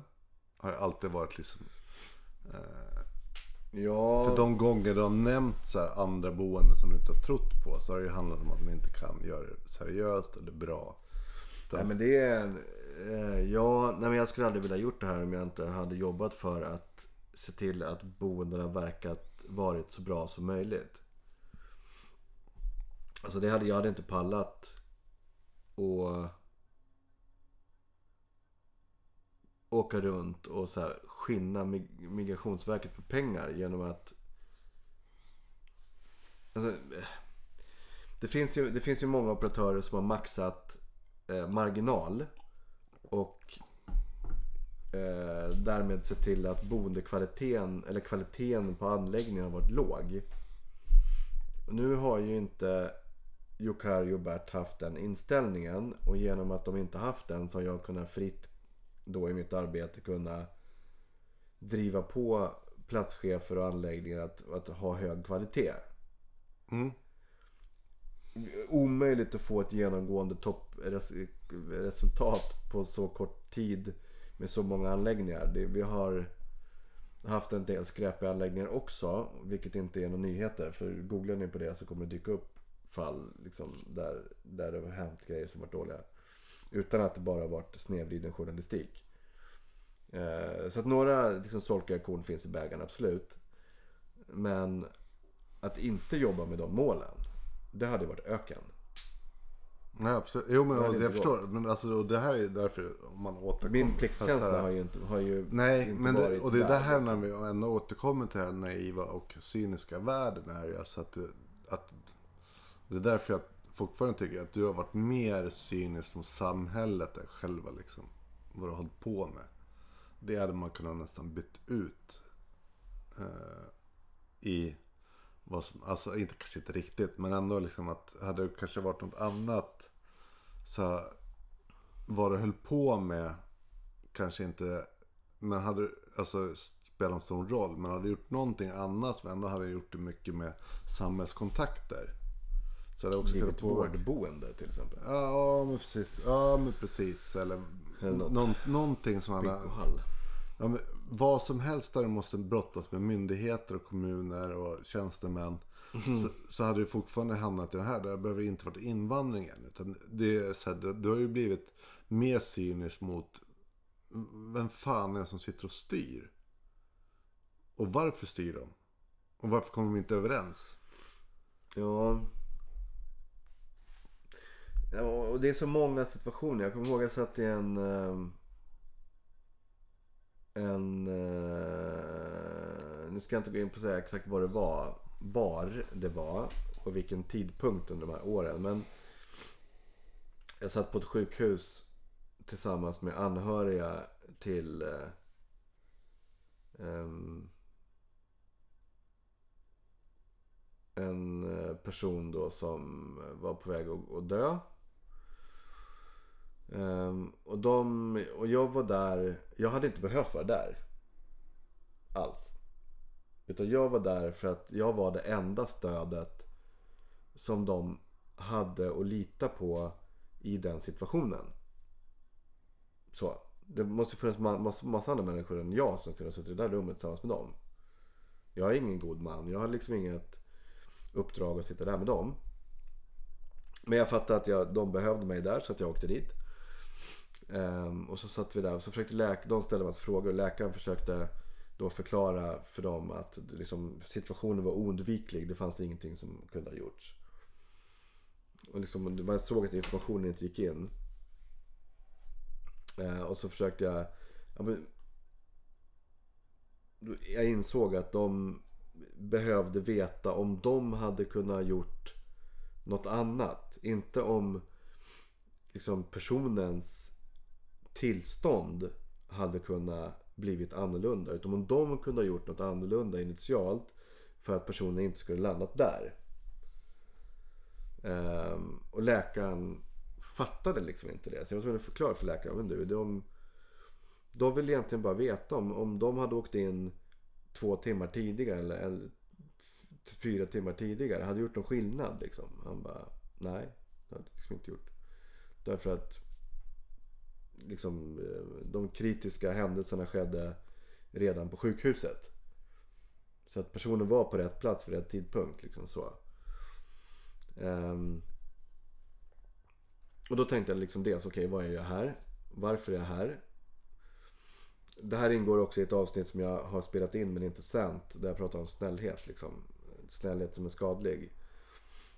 Och då tar jag, I det ögonblicket så satt jag och tittade på den här läkaren. Så du fattar ju ingenting. De här alltså, människorna sitter ju och lider framför dig. Och du kan inte översätta liksom, din kunskap till, att, till de här människorna. Det är en händelse som sitter kvar länge för mig också. Att hade jag inte varit där med dem och identifierat vad de ville och förklarat det för läkaren. Då hade de helt utsatta suttit där och mått ännu sämre när de åkt hem. Alltså, det sker ju varje dag. Hela tiden. Jag vet, det Det sker här- varje dag. Men jag har varit i så många situationer och sett det här ske. Och tycker inte att... Jag tycker inte att det är värdigt Sverige om man ska säga så. Det Att det är så många människor som ska sitta i vårdsituationer och komma hem och må kass för att det, det är något stolpskott som inte kan uttrycka sig. Nej men På grund av tidsbrist. Han hade inte haft tid med Fast- journalerna. fast det var, ju... det, det, var överlappning mellan sjuksyrror och sådär. Det, Så det, egentligen- det är inget argument att det, att det är sådär hela tiden. Att det är många som har det. Jag upplevde det där. Och det... Eh, Fast det, var ju inte bättre när typ gå tillbaks på tidigt 1900-tal liksom när ingen vågade säga emot läkare för ingen som förstod vad de sa. nej, Så det är egentligen fast bara... nu är det ju inte då. Nej, nej exakt. Nu är det inte då. För att du tänker ändå tillbaka Men effekten är att han hade för lite tid. Och det sitter människor och lider där Ja, men då var det ju någon som hade jävligt mycket tid åt andra sidan. Liksom. Så att, att, så att Ja, han borde ju kunna ha gjort ett ännu bättre jobb. Men hade vi haft en bättre bemanning Men, då i sjukvården så hade, hade de men var det, kunnat- vet vi att det var bättre? Fick mer folk förklara det då? Eller bara är du som upplever det? Nej, jag, jag vet inte. Jag, Jag- jag nej, utgår från det jag ser och hör. Och sen så får jag bilda min värdering efter det. Jag kan Ja, säga, jag, det, kanske var, det kanske var den här enskilda läkaren som inte hade den empatiska, liksom, han hade inte möjligheten att ta in den här frågan. Han var i sin lilla fyrkantiga läkarvärld för att han var sina preferenser och sin ryggsäck liksom. Ja, nej, alltså, Det, det kan vara ett enskilt fall. Men jag har också varit i andra... Alltså jag, jag har sett så många fall där folk var så oförstående. Där jag själv känner att om inte jag hade varit där och liksom ryckt tag och förklarat för de här människorna vad det är. Då är det ingen som hade fattat. ja, ja, precis. Ja, fast vi Och det, det har drivit min... fast Det är en sak som har drivit mitt, mitt jobb. Att Fast samtidigt För är jag, samma varit som när vi sitter jag har varit ute jättemycket privat med asylsökande för att få igenom saker hos läkare eller myndigheter eller ditten och datten. Bara för att jag själv ser att om de åker dit själva då kommer det gå käpprätt åt skogen. Och då har jag liksom satt av den tiden, sovit mindre, jobbat mer för att åka ut och ta de här mötena. Jo, men bara för att de är invandrare betyder alltså, det Men jag har jobbat alltså, med asylsökande. Jo, Mitt segment har absolut. ju varit där. Så det är de jag har, har varit ute Fast det Men jag, förstår ser, det jag är att det kanske tar en människa som kanske inte är, med, är inne i den här, alltså, kanske inte har förståelse för läkare utan bara kommer. De har, det har varit en sjukdom, de kanske, de förstår inte, de all- alltså, eller äldre människor eller vad som helst som aldrig varit, som också får den informationen. Det behöver inte vara nyanlända, det kan vara du och jag. Det kan vi. Jag vet inte vem som helst. Jag har ju- varit i mitt cement nu. Så att det, det, Alltså, så att det kan lika väl vara vi. Så så här, enda skillnaden kanske vi. Att hade vi suttit där så hade man ser samma, pratat. jag ser det här i tidningarna att man har, det är samma signaler gällande pensionärer till exempel. Ja, jo, precis. Då kan inte det hänsyn ta. Det är hänsyn. Det är, det är brist på hänsyn. Jag triggas av, jag blir lack när jag identifierar brist på hänsyn. Så igen, alltså, så att, Enligt min egen Ja. rättspatos som Så- jag har. I om- min, om- Enligt min lilla värld. Om jag inte anser att det är rätt enligt min värld. Så jag skitlack. så egentligen så har vi gått också från Och så här. slutat med att jag har jobbat mer för att försöka brygga de här. Så vi kan gå, om vi tänker så här, tillbaks till det här naiva, cyniska. Så har vi hi- hittat ett nytt steg. Att vi har gått förbi liksom. De som är så här, tjänstemän. Nu har vi ändå hoppat på så här landstings... Jag kan säkert ställa, fortsätta liksom. ännu längre också. Och egentligen har vi- egentligen handlar det om- Löklagring av... Uh, vilka jag tycker är fel. Så egentligen, alltså det är så här, och det, egentligen är det det jag vill komma åt. Men den komplexa världen här, att jag ser för mycket dysfunktionella saker i hur det här landet drivs. Hur samhället fungerar också. Ja. Det kan också ha med att när du var ung student så fick du aldrig uppleva det där. Hur ofta var du på sjukhuset? Typ när du fick, Förvånansvärt ofta i och för ja, sig. typ Men, kristallsjukan grejer. eh, ja, jag sätter ihop mig själv lite så här då och då. Men, nej, men i stort så har det ändå funkat hyfsat bra när jag själv varit på sjukhus. alltså du har ju fortfarande aldrig behövt, vi hade inga föräldrar som hade vårdkontakter. Inga far eller morföräldrar som hade vårdkontakter. Vi har aldrig behövt ha kontakt med vården. Vi har levt i ett hem där vi aldrig haft kontakt med hur, hur samhället fungerar. Vi har liksom inte haft eh, kontakt med Vi har levt lite skyddade helt enkelt. kan. Eh, ja, absolut, ska man kunna Men säga. det har vi. Jag- det var ingen, det. eh, jag håller Så. med. Så, Så. jag har ju Vi har fortfarande inte inte levt ordentligt slagen på käften. På Så. det jag har sett. Helt plötsligt har du fått sett hur världen fungerar. Eller Sverige fungerar. Så att dina preferenser är inte att det har blivit sämre eller vad någon har sagt. Utan däremot, alltså, det, alltså, du har ju bara helt plötsligt inse hur det fungerar. Jag tror inte att det fungerar Och det är kast. Det funkar ju inte. Nej men det fungerar Det är säkert skitdåligt. inte för 30 år sedan heller. Nej men det gjorde det säkert inte. Men du upptäckte det nu. Ja, Så du har ju blivit mer cynisk mot hur samhället fungerar. Än när du var student förr. Och det har egentligen varit, och det är ju det fortfarande så här att du har ju upplevt allt det här med hur Migrationsverket eh, liksom har styrt upp boenden och hur du har jobbat med dem. Så att du har ju fått din del av liksom hur samhälls... Typ hur socialtjänst fungerar, hur vården ja jag har ingen större biff med Migrationsverket så. Nej men alltså hur, Men, hur eh, fungerar det så här? Alltså, för att... Alltså oavsett... Hade Sverige varit ett privat företag då hade det varit i konkurs för ja, länge men det sedan. hade typ alla... Det hade bara gått att sätta på Ja, ja, jo, ja, precis. Eh, mycket möjligt. Jag kan säga, Ja, jag, jag- kan säga att jag kan fortfarande tycka att det Ja, just finns det, tror jag. eh, människor. Eh, Själv kan jag känna ibland att det finns tjänstemän som blir hindrade för att utföra ett superjobb. Det, är, det håller jag helt med om. På grund av politisk styrning. Att de släppte man dem bara fritt så kunde de göra fantastiska under. Men nu har vi ett eh, demokratiskt styre som gör att man inte kan göra så. Vilket gör också att eh, eh, socialtjänster kanske inte kan agera utifrån det bästa utan de är politiskt styrda. Som lagstyrda, alltså, mycket sånt där. Och det finns skola och sådär. Men egentligen någonstans så handlar det om att du har fått kontakt med den sidan du aldrig har fått kontakt med innan. Ja, Och vi måste växla upp den här liksom- diskussionen i så fall. För det är... Ja, jag köper det. ehm, fullt ut. För jag, det här är ju områden som, som jag inte har kunnat innan. Eh, ja.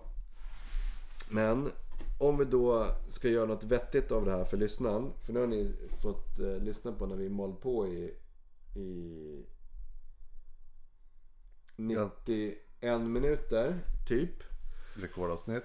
Ja, det är faktiskt ett rekordavsnitt också. Det är, vi vet inte hur kvaliteten är, men vi vet att vi tidsmässigt så har vi slagit rekord. Men eh, en annan sak då som, som jag kan tycka är intressant att diskutera, som jag nog varit inne lite på, det är ju att alla som tycker i sociala medier idag, fel av mig, många som tycker i sociala medier idag som inte har de här detaljkunskaperna om, om hur samhället är uppbyggt eh, på det planet som du beskriver nu. Är det inte där som de flesta konflikterna sker? Jo. Att man tycker en sak utan att veta hur systemet är byggt. Och här tycker jag att man ska lyssna på, om vi går tillbaka till sommarpratare. Till hon, vad heter hon, Emma Frans. När hon pratar mycket om forskning. Det är att Ja, jag älskar ju forskning. Jag Ja, älskar men, det, det här är så här att man tar till sig det som är enkelt. Man tar inte till sig det som komplext. Och det, när hon börjar prata att, eh, när hon forskar är typ så här, ja men det, typ gällande forskning, det som råder, vi, det vi vet nu är det så att vi, vi kan ju bara typ säga att det vi vet bla bla bla bla så är det ingen som förstår någonting. Jämfört med någon som skickar ut ett tweet och säger så här är det. Det är därför bara- forskning är så schysst. För att man vet att det är i de flesta fallen säkerligen bra. Men om man utgår från att forskning görs på rätt sätt. Då är det liksom evidensbaserat. Det är liksom kvalitativt och kvantitativt säkrat att, att man kan använda studieresultatet för någonting vettigt. Så. Ja, jag, Det, jag älskar forskning på det sättet. Jag har ju börjat äl- älskar källhänvisningar för att man ska kunna backa upp sina påståenden. Ja, Vilket jag är dålig på själv. Ja. Jag är dålig på själv här. Men det är ju för att jag också mot er lyssnare är tydlig med att det jag diskuterar är mina egna erfarenheter. Du är ju källan liksom. Så det Jag är källan. Därför kan jag säga saker för att det är jag som upplevt dem. Jag säger inte att det är Däremot så liksom, har jag också... generaliserbart i stort. Utan jag måste ge en bild av ett skeende, en händelse under en given tidsperiod. Som jag faktiskt har varit med om. Det är min berättelse som ni lyssnar på. Det är ju inget forskningsunderlag. Jag tillhör den, de personer som kan få lyssna på alla avsnitt innan och sen. Marcus lyssnar ju. Han är ju min, eh, Och mitt filter. precis, och så antingen säger jag så här. äh, Det här är bra eller så är det dåligt. Eller så kan jag säga så här. Ni kanske behöver ta in lite mer. Nu börjar ni prata typ hur politik som ni tycker ska fungera. Inte hur det fungerar. Ni kanske skulle ta in någon som kan. Jag då ska ta in någon som Eh, Ja, kan precis. göra Och det. hur, ställer, hur fungerar demokratier och vad är det som gör? Alltså ibland, jag, jag kan ställa lite sådana att det känns, ni, ibland så kan det vara lite vajigt på hur det egentligen är. Eh, Men samtidigt så är jag ingen och vetenskapsblogg. faktaunderlagen är ju, kan ju vara lite, där är jag Svajigt inte 100% kan jag säga. Eh, Men fortfarande så är det så att det här är ju en berättelse från någon, väl, av någon, en, en person som upplevde en situation vi inte varit med om någonsin. Och nyckelordet är berättelse. Ja, och det är så här. Och, Det är en dokumentation av skeenden. och det jag har liksom velat. Jag har ju fortfarande suttit och lyssnat på alla avsnitt. Jag tycker att det här är sjukt viktigt. Och det här är ju inte bara ur att det är min bror som lyssnar. Utan det här- det här är en information som ingen pratar om på det sättet. För att antingen så pratar man inte om det. Eller så pratar man om bara alla fel. och samtidigt som jag har suttit och lyssnat på hur du har förändrats på samhällsutvecklingen. Så jag har ju liksom hört fler, din, dina två historier. Dels hur boendet är och hur dels samhället inte fungerar. Ja. Och det har varit väldigt lite boende. För just hur mycket har du jobbat och sånt där, det är en sak. Men samtidigt har du upptäckt hur samhället fungerar. Och det är där, och återigen, jag har vi sagt det typ tio gånger ikväll. den, att det här naiva till cyniska. Och det tror jag att ganska har hänt i fler... I, inte bara dig, utan jag har varit, det har tack, varit det var det jag skulle säga. Jag försökte vara i det här samhället som har varit naiva, som har blivit cyniska. Cynisk kanske är ett hårt ord. nej, men, man, cynisk, men, man kanske eh, har ja. insett att okej, alltså, och det är så här. En sak som jag brukar när folk pratar, pratar med, för jag, jag får inte prata politik på mitt jobb för att folk typ somnar. Jag har på riktigt politikpratförbud. Så jag passar på när alla andra är borta. Så Tyckte det var kul. Men då säger jag så här. Nästan alla säger så här. Ja, men jag är inte intresserad av politik. Och då brukar jag säga så här. Okej, vad gör dig riktigt förbannad i samhället? Så kommer de vanligaste grejerna upp. Så säger jag. Ja, men då är jag ändå intresserad av någonting. Det där har ju med politik att göra. Och det är så här. Du har ju bara upptäckt det, det, det samhället som gör dig förbannad. Om, vi- om vi, vi, nu har du sagt att jag har upplevt det så många gånger att lyssnarna kommer bli trötta. Eh, men jag skulle vilja generalisera det i så fall. Om jag ska sticka ut hakan så skulle jag vilja sätta mig själv som ett exempel på, eh, på en nutidshistorisk ett nutidshistoriskt symptom i att det är väldigt många som eh, nyligen har upptäckt hur saker inte fungerar. Jimmy moment. Typ. Ah, jag skulle inte vilja kalla det för ett Jimmy moment Fast- så. Men snarare att man Fast kanske har... samhällsproblem. Att man helt... Att man nu, det är väldigt mycket samhällsproblem i luften och man tar in, det diskuteras så mycket samhällsproblem. Eh, Och vilket med all rätt med tanke på att folk skjuts och det brinner till höger och vänster. ehm, Och så vidare. Men att, att det är väldigt många här. Jag är definitionen av ett nutida samhällsskeende. Absolut. Och, vad, och hur, hur råder man bot på det? För det här är ju ett, en...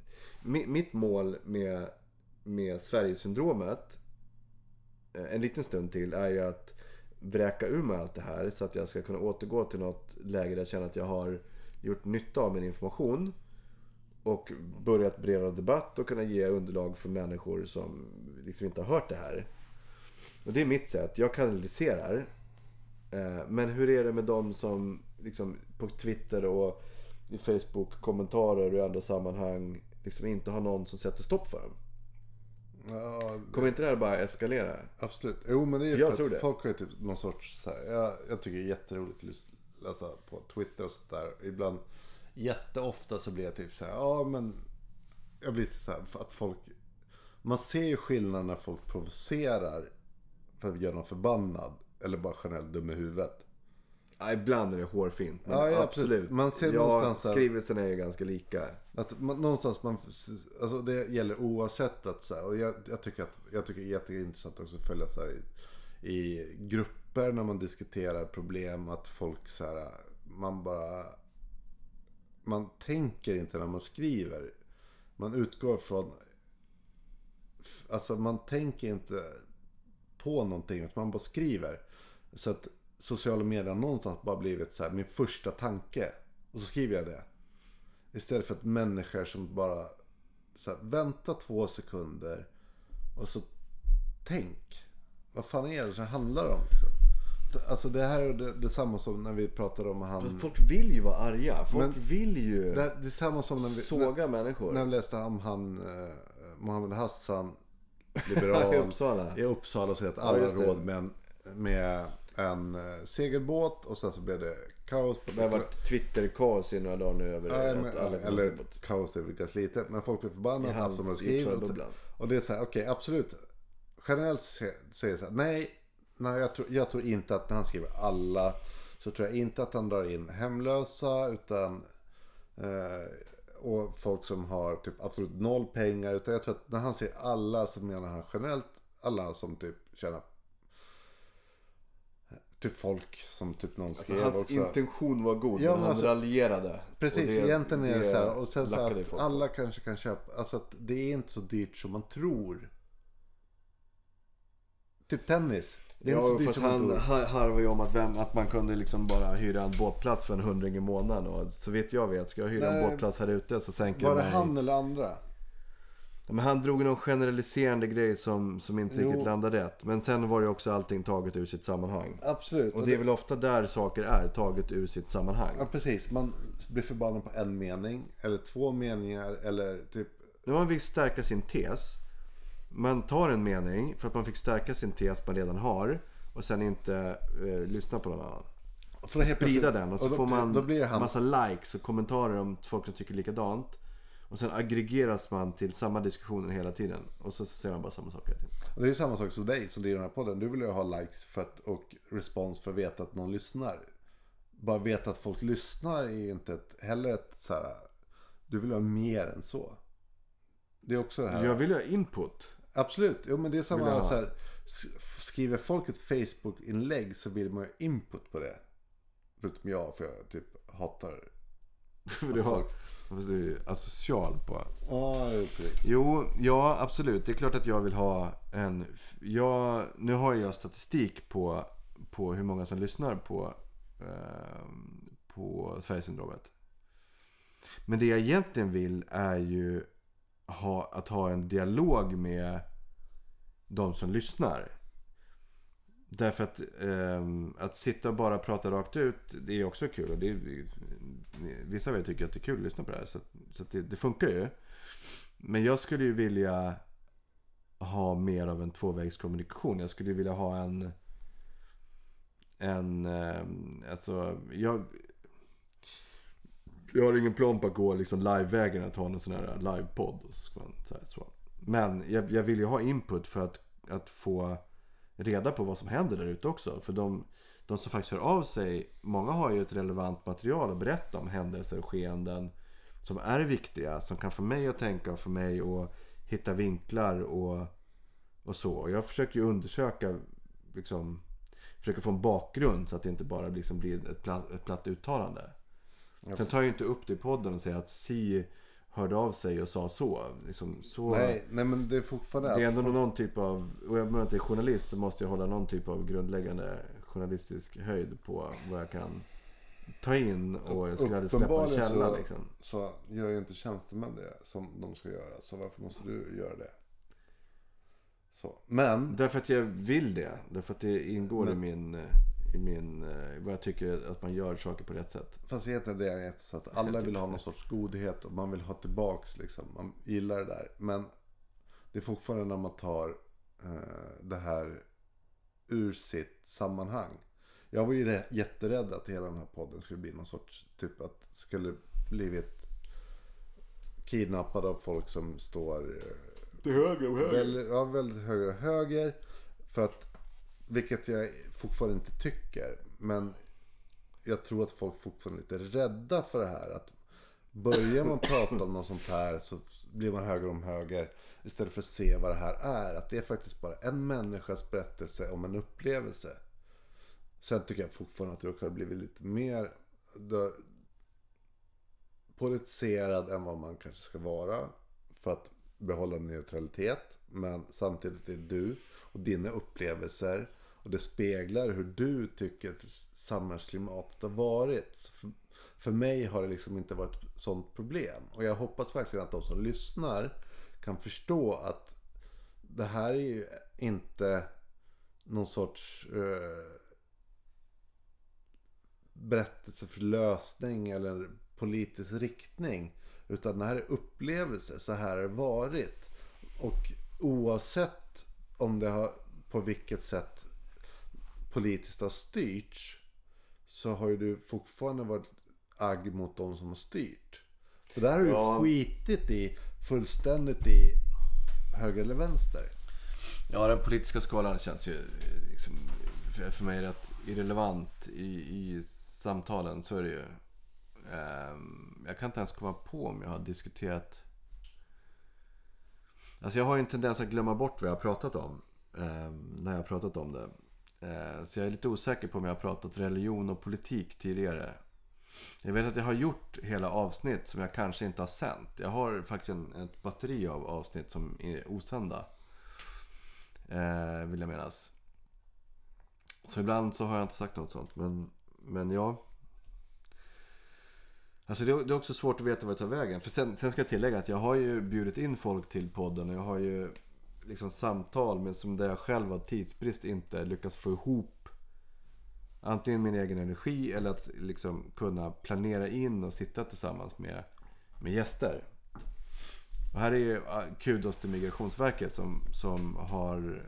Det är jag som inte har liksom fått det att hända än. Men som har tackat ja till att vara med i podden för att liksom vara med och svara på frågor av så faktaprecis karaktär.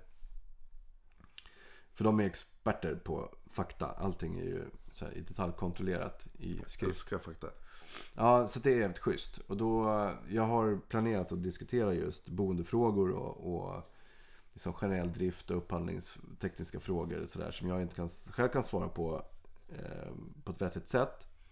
Och de har faktiskt tackat ja. Det är bara jag som inte har lyckats få ihop det. Så det kommer säkert under hösten. Och sen har jag faktiskt alltid, jag tycker alltid att de här avsnitten som du har haft en gäst på har varit intressantast. Ja, Kila i Strängnäs var ju ja, absolut. Det har varit jättemånga eller det, jag, gillar, jag har gillat blandningen att det har faktiskt varit. För jag tycker att det händer någonting att man får åsikter. Eh, vilket jag också tycker att folk ska höra av sig. Och, för att jag vet att du vill veta hur ska du berätta? Vad vill folk veta?